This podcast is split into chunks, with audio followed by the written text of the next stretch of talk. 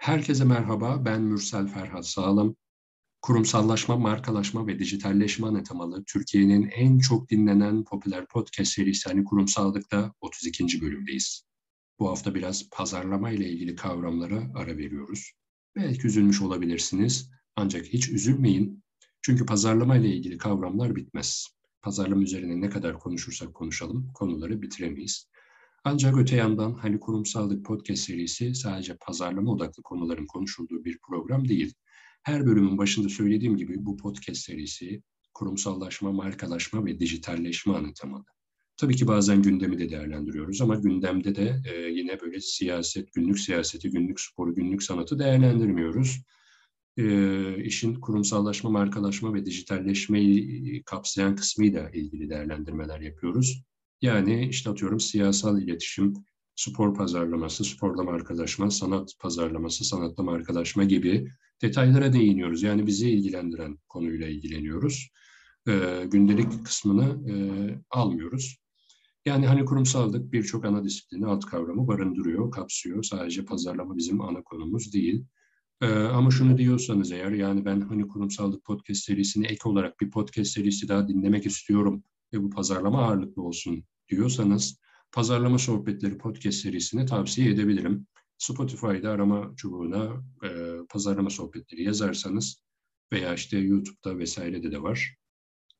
Ulaşabilirsiniz bu podcast serisine. Benim YouTube kanalımda da benim konuk olduğum bölümler var. Yine pazarlama sohbetlerinin YouTube kanalımda da tüm bölümlere ulaşabilirsiniz. Orada sadece pazarlama ile ilgili kavramları, e, süreçleri konuşuyoruz, uzmanlıkları konuşuyoruz. Ancak dijital ağırlıklı pazarlama kavramlarını konuşuyoruz. Onu da söylemiş olayım. Ama yine de tabii ki pazarlama ile ilgili genel detaylardan bahsediyoruz. Ben 2020'den beri pazarlama sohbetlerinde e, konuk olarak yer alıyorum. Beni bir kere konuk aldılar sonra bırakmadılar veya ben onları bırakmadım bilmiyorum. Bu arada yeri gelmişken de Sercan'a ve Hasan'a pazarlama sohbetlerinin kurucuları, sunucuları, e, podcasterlarına e, selam söylemiş olalım.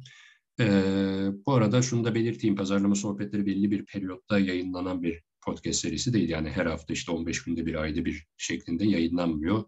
Biraz böyle e, aralıklı bir şekilde yayınlanıyor. Belli bir periyodu yok ama siz dinlemeye başlayın ilk bölümden itibaren yeni bölümlere geldikçe yani sonlara yaklaştıkça yeni bölümlerde zaten yüklenmiş olur. Pazarlama sohbetlerini tavsiye edebilirim. Girişimcilikle ilgiliyseniz Girişimcilerin Büyük Hataları podcast serisi yine e, benim e, sunumunu yaptığım, anlatımını yaptığım bir seri. 12 bölümlük bir seri. Henüz yüklemedik. E, hazırlandı ama yüklenmedi. Onun dışında içeriklerce podcast serisimiz, serimiz var. İçerik pazarlaması ve içerikle ilgili her şeyi değerlendirdiğimiz yine 12 bölümden oluşan bir podcast serisi. Dijital markalaşma sohbetleri benim yine podcast serim. Orada da 7-8 bölüm var. Bölümlerin tamamı henüz yüklenmedi. Onlar da hazır ama yüklemedim. E, belli bir e, beklediğim bir durum var. Ondan sonra bütün hepsini yüklemiş olacağım. Ve bir tane daha hazırlıyoruz. 100 soruda dijital markalaşma diye bir serimiz olacak. Bunların tamamını Spotify'da takip edebilirsiniz. Tavsiye ediyorum. Böyle kendi reklamımızı da yapmış olalım başlarken. Reklam demişken hemen şu sonda söylediğimiz e, detayları başta söylemiş olalım. Bu hafta bir değişiklik yapalım yani. Her zaman unutuyoruz başta söylemeyi işin heyecanından, bölümün böyle e, hızından dolayı. Bizi Spotify'da, Apple Podcast'te, Google Podcast'te, Amazon'da ve YouTube'da takip edebilirsiniz. Onun dışında da TikTok, Twitter, Facebook, LinkedIn, Tumblr gibi, Telegram gibi sosyal ağlarda da takip edebilirsiniz. Diyerek böyle uzun bir giriş yaptık ve bu girişin akabinde de artık bu bölümde, 32. bölümde ne konuşacağımızı söyleyelim. Bugünkü konumuz, bugünkü ana başlığımız kurumsal sürekli eğitim. Bu kavramı ilk defa duymuş olabilirsiniz. Telaşlanmayın, kendinizi yetersiz hissetmeyin. E, sektörde birçok kişi e, bunu duymamış olabilir. Bu yine sektördekilerin hatası, suçu değil. Bu kavram yeni nesil bir kavram. Tam karşılığı olmasa da bu kavrama eşdeğer bir kavramdan bahsederek aslında bu kavrama geleceğiz. Hizmet içi eğitim veya kurum içi eğitimi önce anlatacağız. Sonrasında kurumsal sürekli eğitime geçeceğiz. Kurumsal sürekli eğitim politikasını bazı firmalarda son birkaç yıldır uyguladık.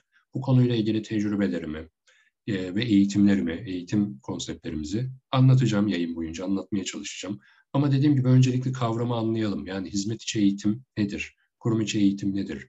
Hizmet içi eğitim eşittir kurumsal sürekli eğitim midir? gibi detayları aktaralım. Sonrasında kurumsal sürekli eğitimle ilgili detayları aktaralım. Bakalım nasıl bir değerlendirmeye ulaşacağız.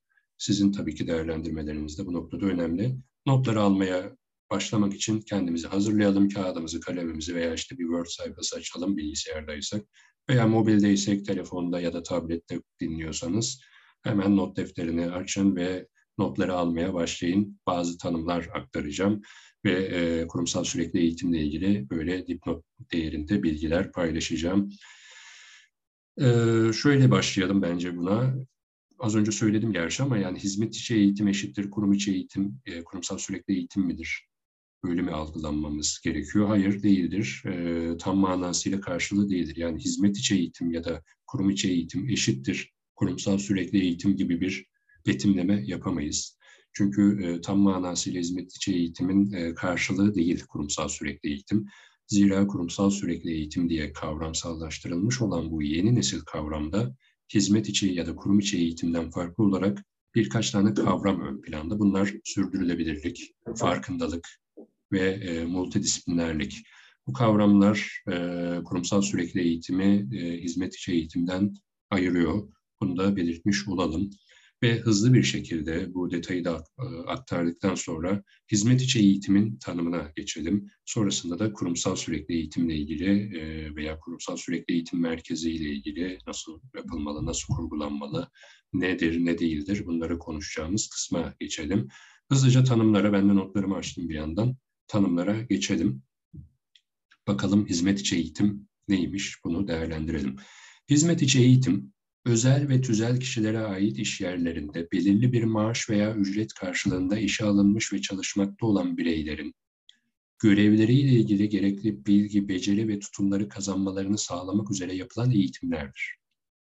Bir diğer tanıma göre hizmet içi eğitim, üretim ve hizmette etkinliğin, verimin, kalitenin yükseltilmesi, ürünün üretimi ve tüketilmesi esnasında meydana gelebilecek hataların ve kazaların azaltılması, maliyetlerin düşürülmesi, satış ve hizmet sunumunda nitel ve nicel yönden gelişmenin sağlanması, karların yükseltilmesi, vergi gelirlerinin ve tasarrufların artırılması amacıyla iş gücüne verilen temel meslek ve beceri eğitimi yanında iş gücüne yönelik çalışma hayatı boyunca bilgi, beceri, davranış ve verim düzeyini yükseltici planlı eğitim etkinlikleridir.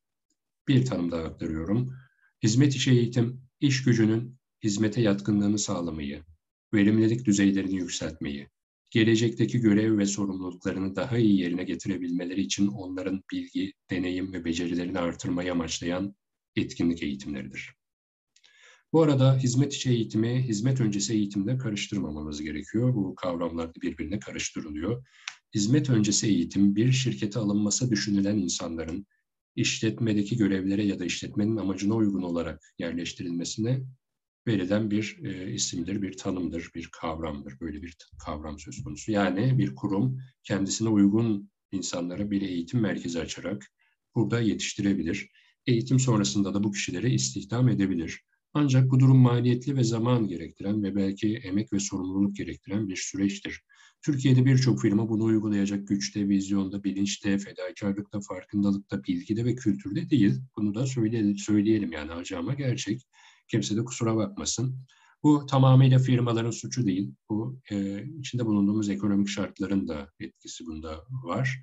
Ama e, ekonomik olarak iyi durumda olduğumuz zamanlara da baktığımızda aslında kurumlar, firmalar, e, şirketler, markalar hizmet öncesi eğitimle ilgili e, ellerini taşın altına çok koymuş değiller. Ben öyle bir gözlemde bulunmadım. Bazı markalar yapıyor.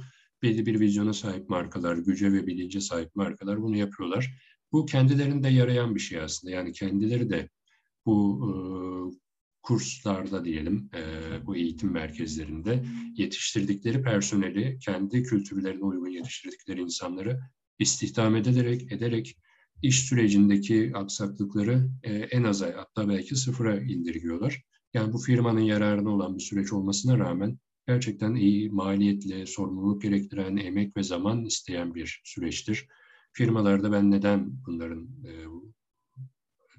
bunların sorumluluğunu alayım gibi bir e, telaşa ve bir sorgulamaya e, geçiyor ve firmaya da tabii ki hak vermek lazım burada firmalara. Hiçbir firmanın e, bir eğitim merkezi açarak personel yetiştirmek ve sonra bunları istihdam etmek gibi vakti yok ama olursa gerçekten firmaya yarar sağlayan bir süreçtir. Bu acı gerçeği de aktarmış olalım. Bir farkındalık belki sağlamış oluruz. Ee, ama dediğim gibi burada ne firmaları, ne kurumları, ne işte patronları, ne departmanları, ne yöneticileri, ne uzmanları kimseyi suçlamıyorum. Ee, içinde bulunan durumlar, e, kültür vesaire hepsi bunda etkili. Ekonomik şartlar bunda etkili. Ve şöyle de bir düşünce var. Türkiye'de 200'den fazla üniversite var. Bu da bir gerçek. Bu üniversitelerden ve binlerce eğitim merkezi var. Online ortamda belki on binlerce, yüz binlerce eğitim var. Ücretsiz, ücretli.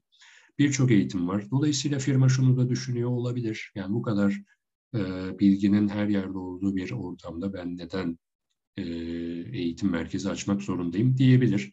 Burada da firma haklıdır. Yani üniversiteler yetkin olursa ve bu ara eleman diye bahsettiğimiz özellikle işte meslek liseleri ve ön lisans üniversitelerdeki ön lisans bölümleri daha yetkin olursa ve daha bilinçli olursa o zaman firmalarda böyle bir yükümlülüğe gerçekten ihtiyaç duymayabilir. Ama şu an firmaların böyle bir e, eğitim merkezi açmak zorunda olmamalarına rağmen böyle bir ihtiyaçları var. Ara, ara eleman sorunu var piyasada. Bu da dediğim gibi aslında üniversitelerin, tercihlerin, üniversite tercihlerinin bilinçli yapılmaması ile ilgili. Ön lisans bölümlerinin e, işte puanım ona yetti o yüzden okudum e, denilmesi gibi e, durumlardan dolayı işte bu ara eleman, ara uzman eleman diyelim, e, uzman ara eleman ya da e, problemleri e, bir türlü bitmiyor Türkiye'de. Bunun yeniden planlanması şart. Yani burada milli eğitime de iş düşüyor. Milli Eğitim Bakanlığı'nda meslek liselerini daha böyle efektif hale getirmeleri ve sektöre e, yönelik e, hale getirmeleri gerekiyor. Ön lisans bölümlerinin de aynı şekilde e, farklı bir bilinçte yine burada hem üniversitelere hem YÖK'e e, hem akademisyenlere görev düşüyor e, diyelim ve bu konuyu da böylece tamamlamış olalım. Yani firmalar hizmet üçü, hizmet öncesi e, eğitimi, eğitim merkezini açarak e, bir kendilerine artı puan kazandırabilirler. Ama bu maliyetli, zaman ve emek isteyen, sorumluluk gerektiren bir süreç. Dolayısıyla da markalar hizmet öncesi eğitime çok sıcak bakmıyor olabilirler. Onlara dediğim gibi anlıyorum ve suçlamıyorum. Hizmet içi eğitim ama birçok marka hizmet içi eğitimde aksiyon gösteriyor. Bu güzel bir gelişme. Bunun bir tık üstü kurumsal sürekli eğitim. Ona da yavaş yavaş geliyoruz. Kurum içi eğitimle ilgili evet tanımlarımızı aktardık. Ee, peki bu kurum içi eğitimin ya da hizmet içi eğitimin nihai amacı nedir diye bir soru gelebilir akıllara. Ee, böyle bir soru yöneltecek olursak kendi kendimize veya işte e, ortaya böyle bir soru atacak olursak birkaç önemli kavrama denk geliyoruz. Yani hizmet içi eğitim niye önemlidir ya da amacı nedir şeklinde bir soru sorduğumuzda karşımıza birkaç tane önemli kavram çıkıyor. Kurumlar, işletmeler, markalar veya girişimler hizmet içi eğitimde aslında şunu amaçlıyorlar. Çalışanlarının bilgi, kurum, kül, kurum kültürü, beceri, yetenek, tecrübe ve niteliklerini arttırmak. Yani markalar, işletmeler bu eğitimle, hizmet içi eğitimlerle, kurum içi eğitimlerle çalışanlarının bilgisini arttırmayı amaçlıyorlar. Kurum kültürlerini, kuruma sadakatlerini, becerilerini, yeteneklerini, tecrübelerini ve niteliklerini artırmayı amaçlıyorlar. Yine amaçlardan, tabii ki amaçlar bununla sınırlı değil. Amaçları böyle maddeler halinde daha uzun uzun açıklayarak e, sıralamak gerekirse kurum içi eğitimin amaçları şu şekilde sıralanabilir. Çalışanların kuruma uyumunu arttırmak, sürekli değişim gösteren iş, iş süreçlerinin çalışanlar tarafından öğrenilmesini sağlamak, üretimde verimliliği arttırmak, teknolojiye ayak uydurmak, iş kazalarını ve işten kaynaklanan şikayetleri ve hataları azaltmak, şirkete saygınlık kazandırmak, markanın dinamizmini arttırmak, ekip içi iletişimi sürdürülebilir kılmak, üretimden iletişime, pazarlamadan satışa tüm süreçlerde verimliliği arttırmak, yöneticilerin denetim yükünü azaltmak, öyle yani tabii ki eğer hizmet içi eğitim nitelikli bir şekilde e, verilirse yöneticilerin denetim yükü sıfıra indirgenebilir. Oradaki zamanın, emeğini, enerjisini de farklı yönlere, belki pazarlamayı, belki satışa, belki farklı bir alana kaydırabilir yöneticiler de. Yani yöneticilerin aslında işine gelen bir süreçtir hizmet içi eğitim. Devam edelim e, hizmet içi eğitimin amaçlarına. Çalışanların kariyer yolculuğuna katkı sağlamak, yaşam boyu öğrenme ilkesini uygulamak. Bazı kurumlarda yaşam boyu öğrenme diye böyle çerçeveler içine alınmış e, sloganlar görüyorsunuz ama onlar o duvarda asılı kalıyor. Ne yazık ki çok uygulanmıyor bazılarında. Çalışanların aidiyet duygusunu artırmak ve iş gücüne motivasyonu sağlamak. Yani hizmet içi eğitimler böyle bu amaçlar etrafında gerçekleştiriliyor.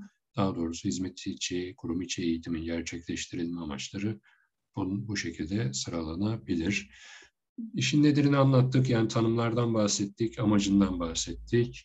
Peki e, kurum içi eğitim kavramını baz alarak ya da hizmet içi eğitimi baz alarak bir sınıflandırma yapmamız mümkün mü? Evet, mümkün. Ama burada literatürde böyle tek bir sınıflandırmaya rastlamıyoruz. Birden fazla sınıflandırma söz konusu. Mesela bazı uzmanlar kurum içi eğitimi şöyle sınıflandırmışlar. Sosyalleştirme eğitimleri, değişikliklere uyum eğitimleri, bilgi tazeleme eğitimleri, üst düzey görevlere hazırlama eğitimleri.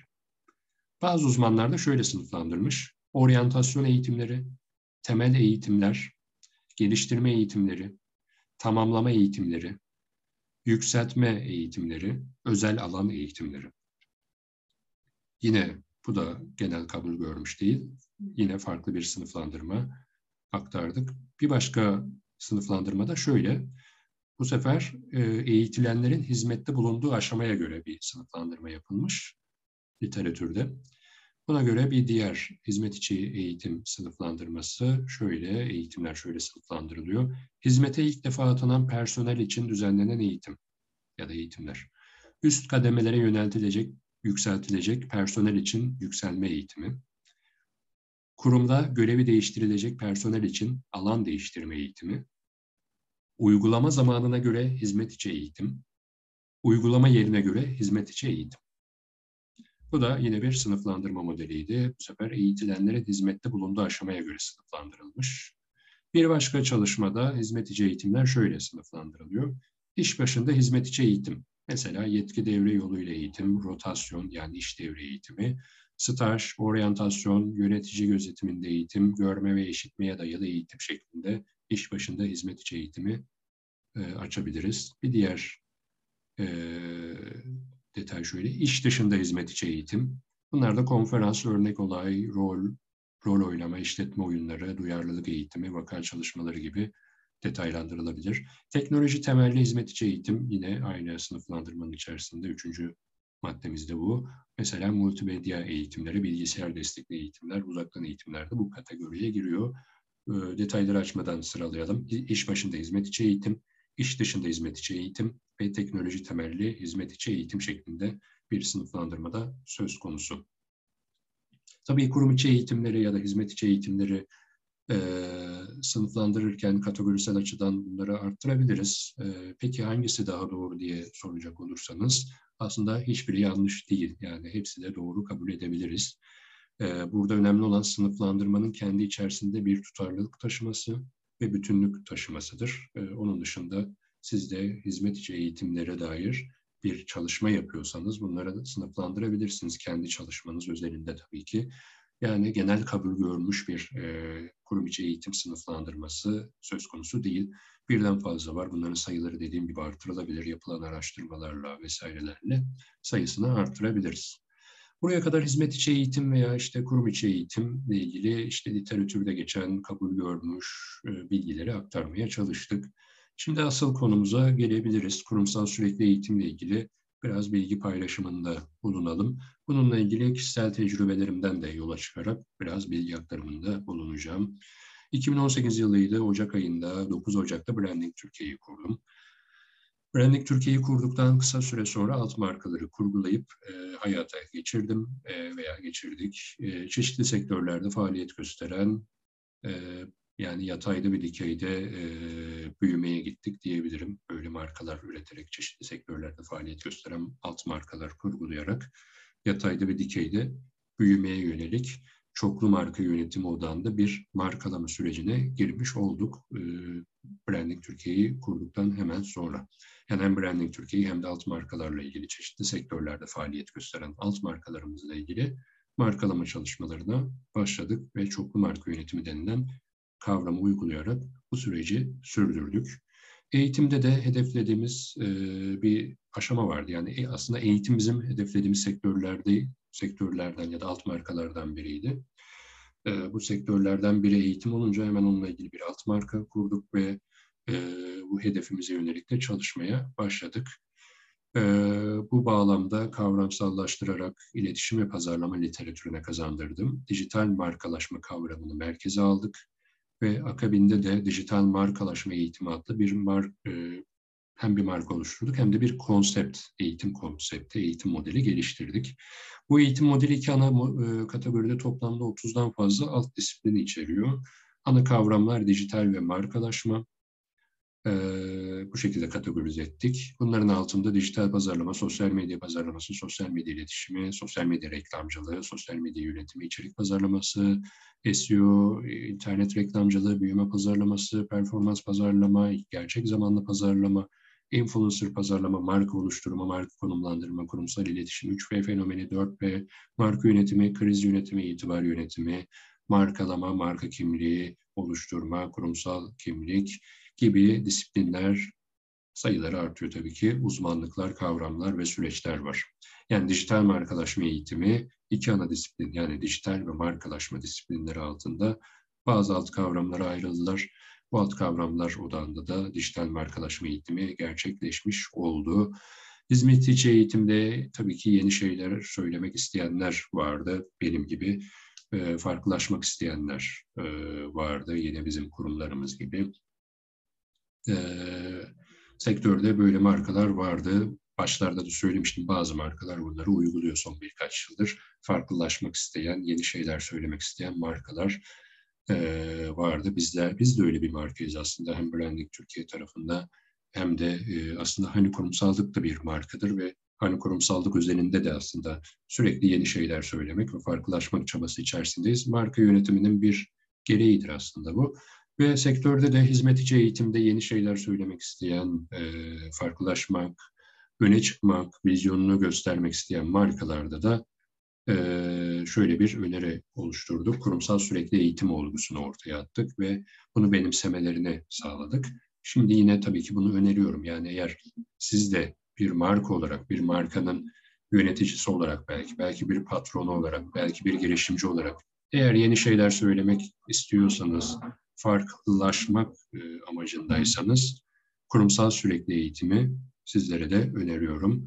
Bu olguyu tabii ki dijital markalaşma eğitimiyle tamamlamanız önemli. E, aksi e, biraz kavramın içeriğini doldurmakta zorlanabilirsiniz. Yani kurumsal sürekli eğitimi dijital markalaşma eğitimiyle eşleştirmediğiniz sürece kurumsal sürekli eğitimin hizmet içi eğitimden bir farkı kalmaz. Eğer kurum hizmet içi eğitimde farklı bir şeyler yapmak istiyorsanız kurumsal sürekli eğitimi tercih edeceksiniz. Kurumsal sürekli eğitimin içeri, içerisini doldurmak istiyorsanız da dijital markalaşma eğitimini bu modeli uygulamak zorundasınız diyebilirim. Bu süreçte tabii ki işletmeler eğitimleri disiplin, disiplinsel açıdan dijital ve markalaşma diye kategorize edebilirler. Ancak diğer taraftan da eğitim ortamı açısından fiziksel ve dijital olarak kategorize etmeleri gerekiyor. Yani e, kurumsal sürekli eğitim denilen olguyu uygulamak isteyen markalar, işletmeler, girişimler, şirketler eğitimleri iki açıdan kategorize etmek zorundalar. Birincisi disiplinsel açıdan, diğeri de eğitim ortamı açısından.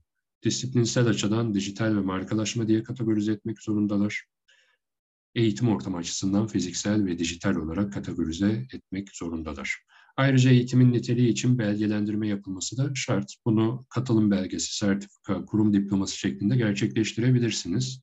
Kurumsal sürekli eğitimde sürdürülebilirlik önemli. Bunun için de ödüllendirme yapmanız hem firmanız hem de e, bu eğitimlere katılanlar açısından yararlıdır.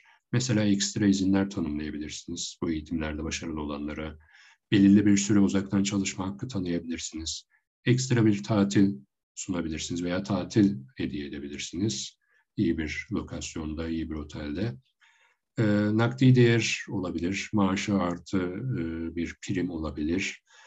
E, yani bir şekilde eğitimi e, ödül sistemiyle e, kurgulamak zorundasınız. Bu yöntemle aynı zamanda verimliliği de arttırırsınız. Yani eğitimlere katılma oranını, eğitimlerdeki başarıyı vesaireyi de arttırabilirsiniz. İşin ucunda böyle bir belgelendirme ve ödüllendirme olursa. Bunlar tabii ki çalışılması gereken konular. Böyle tepeden inme yapılacak şeyler değil. Biz bunu nasıl yapalım, nereden başlayalım diye soracak olursanız öncelikle hani kurumsallıkta departman, departmanlaşma bölümünü dinlemenizi öneriyorum. Aslında ilk bölümden itibaren dinleyebilirsiniz ama departmanlaşma bölümü tam da bu konuyla bağlantılı. Sonrasında da bunu nasıl uygulayacağız diyorsanız tabii ki benimle iletişime geçmek zorundasınız. Biraz da tabii kendi reklamımızı yapmış olalım. İşin şakası bir yana gerçekten de departman, departmanlaşma önemli bir konu. Genelde bu kurumda, bir kurumda, kurum içi eğitime gittiğim zaman, eğitim vermek için bir kuruma gittiğimde, kurum içi eğitim için gittiğimde tam bir karmaşayla karşı karşıya kalıyorum. Çünkü muhatabımı bulamıyorum. Çünkü iş dünyası olarak halen kurum içi eğitimin ya da hizmet içi eğitimin insan kaynakları departmanının mı yoksa işte kurumsal iletişim departmanının mı yükümlülüğünde, sorumluluğunda olduğuna karar verememişiz. Bazı kurumlar insan kaynakları departmanına bunu e, yıkmış. Bazıları kurumsal iletişim departmanlarıyla bunu çözmeye çalışıyor. Tam manasıyla bir karmaşa var. E, dolayısıyla öncelikle bunun çözülmesi lazım. O yüzden zaten hani kurumsallıkta bu bölümü, departmanlaşma ile ilgili bölümü dinlemenizi önerdim. Bu bölümü yani en baştan tabii ki bu seriyi dinlerseniz çok daha faydalı ama, ama konumuz özelinde söylemek gerekirse departmanlaşma bölümünü dinlemeniz iyi olabilir. Benim gözlemim nasıl diye soracak olursanız, benim gözlemim iki departmanda çok etkili değil aslında. Yani insan kaynakları da kurumsal iletişimde kurum içi eğitime karar verme ve bu eğitimi e, sürdürülebilir kılma yani sürekli hale getirme konusunda çok etkin değiller. Çünkü bir kurumda şirket içi eğitimin olması veya olmaması e, birçok işletmede hala patronların iki dudağı arasında. Bu da acı ama gerçek diyebileceğimiz konulardan biri. Bunu değiştirerek bence işe başlayabiliriz. Bu bölümde dinleyicilerimin birçoğu insan kaynakları yöneticisi veya kurumsal iletişim yöneticisi olabilir veya onların e, tanıdıkları olabilir. Pazar veya yan departmanlar olabilir. Diğer departmanlar dijital pazarlama, pazarlama, marka vesaire gibi, satış gibi departmanlar olabilir. E, en çok e, bu bölümü tabii ki herkes dinlesin ama patronların da bu bölümü dinlemesini özellikle istiyorum. Bu şekilde e, hem kurum içi eğitimi daha sistematik hale getirebiliriz. Yani sektörde bunu bir kültür haline getirebiliriz kurumsal bir parça haline getirebiliriz, parçası haline getirebiliriz kurumumuzun. E, ama patronlar e, bunun karar vericisi olursa hala o zaman bu kurumun bir parçası olmaz. E, patronun e, keyfine kalan bir süreç olarak kalır. Öyle kalmasın bence kurumsal sürekli eğitimi e, ama ondan da önce kurum içi eğitimi e, herkes, her şirket kendi içerisinde bir belki departman olarak bile kurgulayabilir. Kurumsal sürekli eğitimin bir farkı da bu. Yeri gelmişken hemen unutmadan söyleyeyim. Hizmet içi eğitim veya kurum içi eğitim ayrı bir departman olarak e, değerlendirilmez. Az önce de söyledim. Farklı departmanlara bu iş yükü, bu sorumluluk yıkılabilir. Ama kurumsal sürekli eğitim şeklinde bir e, misyonu benimserseniz kurum olarak bununla ilgili bir departman zaten oluşturmak zorundasınız. Yani bu artık insan kaynakları ve kurumsal iletişim departmanlarının dışında bir ayrı bir departman olarak belki kurumsal iletişimin belki insan kaynakları departmanının altında veya içerisinde de bulunabilir ama benim tavsiyem kurumsal sürekli eğitim bir merkez olarak yani kurumsal sürekli eğitim merkezi gibi şeklinde adlandırılarak bir e, departman şeklinde kurgulanmalı, bir yöneticisi olmalı, bir iş sürecini takip eden diğer personeller bulunmalı ve daimi eğitmen kadrosu olmalı. Kurum içi eğitimle ilgili şu hatadan da bahsedeyim. Yavaş yavaş bitireceğim. Kurum içi eğitimlerde genellikle kurumların departman yöneticileri veya işte bu departmanda çalışanlar eğitimleri veriyorlar. Bu çok doğru değil. Yanlış değil ama çok doğru değil. Bence e, o da olabilir bu arada ama daha çok e, işin uzmanı, uzmanları, sektör profesyonelleri, akademisyenler bu kurumlarda bu, de, e, bu eğitimleri vermeleri daha iyi olur. Yani evet kurumsal iletişim uzmanı o alanda birçok şeyi biliyor olabilir. O alanda eğitim de verme yetkisi olabilir veya öyle bir yeteneği de olabilir. Verebilir de ama mutlaka dışarıdan bir eğitmenin kurum içi eğitimde bulunması önemli. Kurumsal sürekli eğitimde de tavsiyem bir eğitmen kadrosunun, daimi bir kadronun hem kurum içindeki personellerden, yöneticilerden devşirilerek alınması güzel olur. Hem dışarıdan birçok kişi, eğitmen, uzman getirilmesi ve kadroya dahil edilmesi iyi olur. Bu yüzden e, kurumsal sürekli eğitimin ayrı bir merkez, ayrı bir departman olarak kurum içerisinde konumlanması şart. Bu şartı da unutmayalım. Ancak bu şekilde başarılı olabiliriz ve ancak bu şekilde kurumsal sürekli eğitimden bahsedebiliriz. Diğer türlü kurum içi eğitim olur zaten. Yani bir değişiklik yapmış olmayız. Ee, şöyle bir özetleyelim. Ee, kavramın e, benzeştiği kavramlardan bahsettik. Hizmet içi eğitimden, kurum içi eğitim. İkisi aynı anlama geliyor. Hizmet içi eğitim eşittir kurumsal sürekli eğitim anlamına mı geliyor dedik. Hayır dedik. Ve kurumsal sürekli eğitimin detaylarından bahsettik. İşte hangi noktalarda ayrıştığından bahsettik. Multidisipliner olmasından bahsettik. Farkındalık detayından bahsettik. Sürdürülebilir detayından bahsettik. Ayrı bir departman olarak kurgulanması gerektiğinden bahsettik. Kurumsal sürekli eğitimin dijital markalaşma eğitimiyle e, ancak bir araya getirilirse e, içinin doldurulabileceğinden bahsettik. Daha doğrusu yeni şeyler söylemek istiyorsak kurumsal sürekli eğitim merkezini kurmakla yetinmemeliyiz. Kurumsal sürekli eğitimi bir şirket politikası olarak benimsemeliyiz ama bunun da içini dijital markalaşma eğitimiyle doldurmak zorundayız. Yine bakıyorum şöyle bir yandan da notlarıma. Anlatmadığımız detay kaldı mı? Amaçlarından bahsettik, nedirlerinden bahsettik. Sanıyorum her şeyi yine konuşmuş olduk. O zaman bitirebiliriz yavaş yavaş. Yine güzel ve pek konuşulmayan hatta hiç konuşulmayan bir konuyu gündeme getirdik. Kurumsal sürekli eğitimden bahsettik. Bu kavramı değerlendirdik. Umarım bu kavramla ilgili makaleler, yeni podcastler, işte detaylar farklı kişiler tarafından da konuşulur. Amacımız biraz da o, biz bir konuyu ortaya atalım ve birçok insan bunu konuşsun, medya gündeme getirsin, firmalar, patronlar bunun farkında olsunlar veya karar vericiler bunların farkında olsunlar ve e, ekonomimize artı değer kazandırabilelim. Bu podcast serisinin nihai amacı aslında ekonomiye bir şekilde katkı sağlamak. Çünkü ekonomiyi yöneten insanlar da bunları dinliyorlar. O yüzden bazen çok eleştirel, bazen çok yapıcı, bazen çok acımasız e, olabiliyorum. Çünkü dinleyici kitlemi biliyorum. Bu kitle e, eleştiriyi özümseyen, eleştiriye e, böyle olumsuz tepki vermeyen, çünkü bu eleştirilerin yapıcı olduğunu bilen bir kitle ve kendini toparlamaya çalışan bir kitle. Dolayısıyla o yüzden açık konuşuyorum e, ve kimsenin kırılmadığını da biliyorum. Ve bu yüzden de hem e, bu bilinçle dinlediğiniz için hem sürekli takip ettiğiniz için de teşekkür ediyorum. Güzel mesajlar alıyorum. Onlar için de teşekkür ediyorum. Özellikle LinkedIn'den gelen mesajlar. Sınırları aşmışız. İşte Kanada'da, Amerika'da, Avrupa'da dinleyicilerimiz var.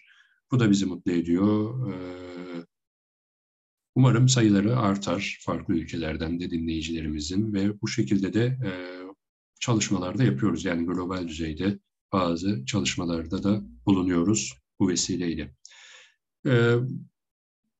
Yani dediğim gibi her şeyi konuştuk. Buraya kadar anlattıklarımı iyi özümserseniz, kendi kurumsal sürekli eğitim merkezinizi kurarsanız, bununla ilgili yönetiminizi rahatlıkla yapabilirsiniz buradaki dinlediğiniz detaylarda. Ama az önce şakayla karışık söylemiştim, bana ihtiyacınız var demiştim. Biraz daha böyle onun üzerinde durmak istiyorum. Özellikle dijital markalaşma eğitiminin bir model olarak geliştirdiği, geliştirirken eğitim merkezi kurma veya bir eğitim merkezini oluşturma, yönetme konusunda biraz e, deyim yerindeyse kas yapmış olduk. Orada biraz tecrübe sahibiyiz. Bu e, podcast'i de bu şekilde, bu, bu rahatlıkla konuşmamın nedeni aslında bu. Tabii ki her şeyi bilmek gibi bir e, sorumluluğum yok. Öyle bir e, amacım da yok. Ama kendi alanımla ilgili birçok konuya hakim olduğumu söyleyebilirim. Ve e, dolayısıyla kurumsal sürekli eğitim merkezi kurmak gibi bir düşünceniz varsa iletişim halinde olmak güzel olabilir. E, en azından önerilerimi sunmak isterim. Çünkü ben bunun gerçekten e, işin maddi boyutunu hiç düşünmeden söylüyorum. Bu işin gerçekten e, yaygınlaşmasını istiyorum.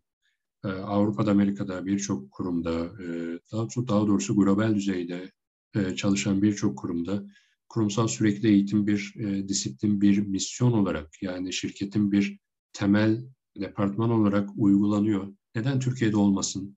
Böyle düşünerek ben aslında e, biraz da bunun yaygınlaşmasını istiyorum. Son birkaç yılda bazı firmalarda hem kendi kurumlarımızda hem e, işbirliği halinde olduğumuz kurumlarda bunları uyguladık.